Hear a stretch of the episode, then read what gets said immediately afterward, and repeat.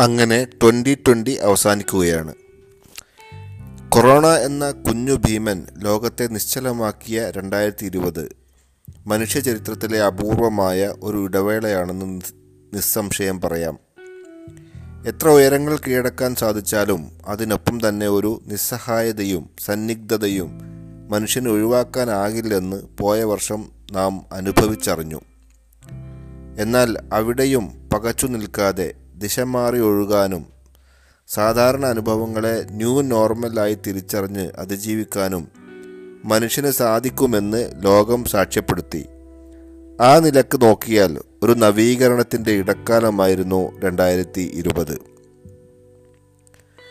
വ്യക്തിപരമായി ആലോചിക്കുമ്പോഴും ധാരാളം തിരിച്ചറിവുകൾ പകർന്ന ഒരു വർഷമായി രണ്ടായിരത്തി ഇരുപതിനെ കാണാൻ കഴിയും. സ്വന്തത്തിലേക്ക് ജീവിതത്തെ ചൂഴ്ന്നു നിൽക്കുന്ന അനിശ്ചിതത്വത്തിലേക്ക് ആത്യന്തികമായ ഏകാന്തതയിലേക്ക് അതിഗംഭീരവും ആഴമേറിയതുമായ പരമശൂന്യതയിലേക്ക് മനസ്സ് തുറക്കാൻ ഈ കാലം അവസരമൊരുക്കി.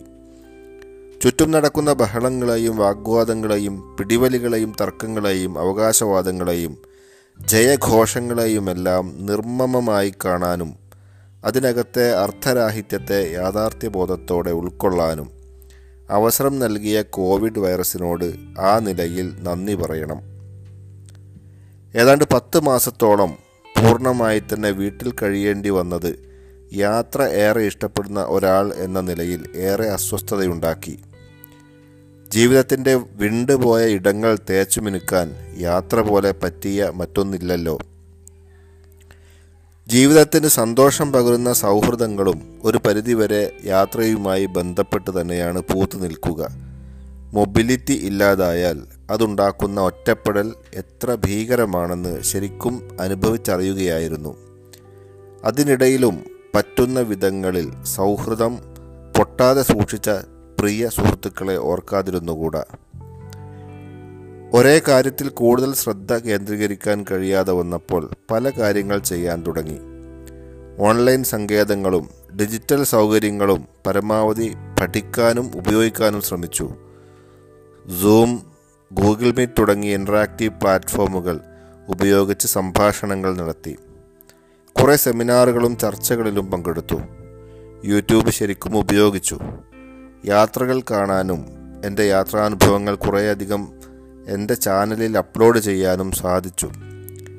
ചില ലേഖനങ്ങളും അഭിമുഖങ്ങളും പ്രസിദ്ധീകരിച്ചു. ഒരു പുസ്തകം എഡിറ്റ് ചെയ്തു. അതിന്റെ ഭാഗമായും അല്ലാതെയും വായിച്ചു. കുറച്ച് സിനിമകളും വെബ് സീരീസും കോമഡി ഷോകളും കണ്ടു. കുറേ എക്സ്പെരിമെന്റുകൾ നടത്താൻ ഈ കാലത്ത് ശ്രമിച്ചു. വീഡിയോ എഡിറ്റിംഗ് വെബ് ഡിസൈനിങ് തുടങ്ങിയ സാങ്കേതിക കാര്യങ്ങളിൽ പ്രാഥമികമായ പരിജ്ഞാനം നേടാൻ കഴിഞ്ഞു. M R journal dot in എന്ന യു ആർ യു ആർ എല്ലിൽ തുടങ്ങിയ വെബ്സൈറ്റിൽ അവിടെവിടെ എഴുതിയ കുറിപ്പുകൾ സൂക്ഷിക്കുന്നുണ്ട്. പോഡ്കാസ്റ്റ് പരീക്ഷണമാണ് മറ്റൊന്ന്. ഏതാനും എപ്പിസോഡുകൾ ചെയ്തു. ഓരോ സമയത്ത് ഓരോ പരീക്ഷണങ്ങൾ. സാമൂഹ്യവും രാഷ്ട്രീയവുമായ അവസ്ഥകൾ അസ്വസ്ഥമാക്കുന്നുണ്ട്. കുറേ കാലം സാമൂഹിക പ്രവർത്തന രംഗത്ത് സജീവമായിരുന്നതിന്റെ അസ്കിതയാകാം എഫ് ബിയിലായിരുന്നു അത്തരം ഫ്രസ്ട്രേഷൻസ് റിയാക്ട് ചെയ്തിരുന്നത്. ആ വകയിൽ ഇഷ്ടം പോലെ തെറികളും വാങ്ങിക്കൂട്ടിയിട്ടുണ്ടായിരുന്നു. കുറേ സുഹൃത്തുക്കളെ നഷ്ടപ്പെടാനും അതിടയാക്കി. ഇപ്പോൾ കലിപ്പുകൾ എഫ് ബിയിലിടുന്ന ശീലത്തിൽ അയവ് വന്നിട്ടുണ്ട്. പകരം ഫോട്ടോകളിട്ടും തമാശകൾ പറഞ്ഞും ആനന്ദിക്കുന്നു. മനസമാധാനത്തോടെ ജീവിക്കാൻ ആഗ്രഹിക്കുന്നവർക്ക് ഈ വഴി പിന്തുടരാവുന്നതാണ്. രണ്ടായിരത്തി പത്തൊമ്പതിലെ സന്തോഷകരമായ ഓർമ്മ മൂന്ന് പതിറ്റാണ്ടിന് ശേഷം ഹൈസ്കൂൾ സഹപാഠികളുമായി കൂടിച്ചേരാൻ പറ്റി എന്നുള്ളതായിരുന്നു. ആ അലൂമിനി മീറ്റിന് ചുക്കാൻ പിടിച്ച പ്രിയ കൂട്ടുകാരൻ ഷൈൻ ബാബുവിനെ കൊറോണ കൊണ്ടുപോയതാണ് ഈ വർഷത്തെ സങ്കടപ്പെടുത്തുന്ന ഒരു കാര്യം. ചിലപ്പോൾ ചില മനുഷ്യർ ഇങ്ങനെയാണല്ലോ ഒരിടയ്ക്ക് ഓടി വന്ന് ഒരുപാട് സ്നേഹിച്ച് ഒരു പിടുത്തവും തരാതെ അകലും.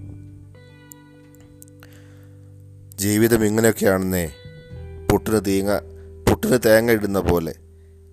കുറേ വേദനകൾ പിന്നെ കുറച്ച് സന്തോഷം. പിന്നെ കുറേ സന്തോഷങ്ങൾ തുടർന്ന് ദുഃഖങ്ങൾ.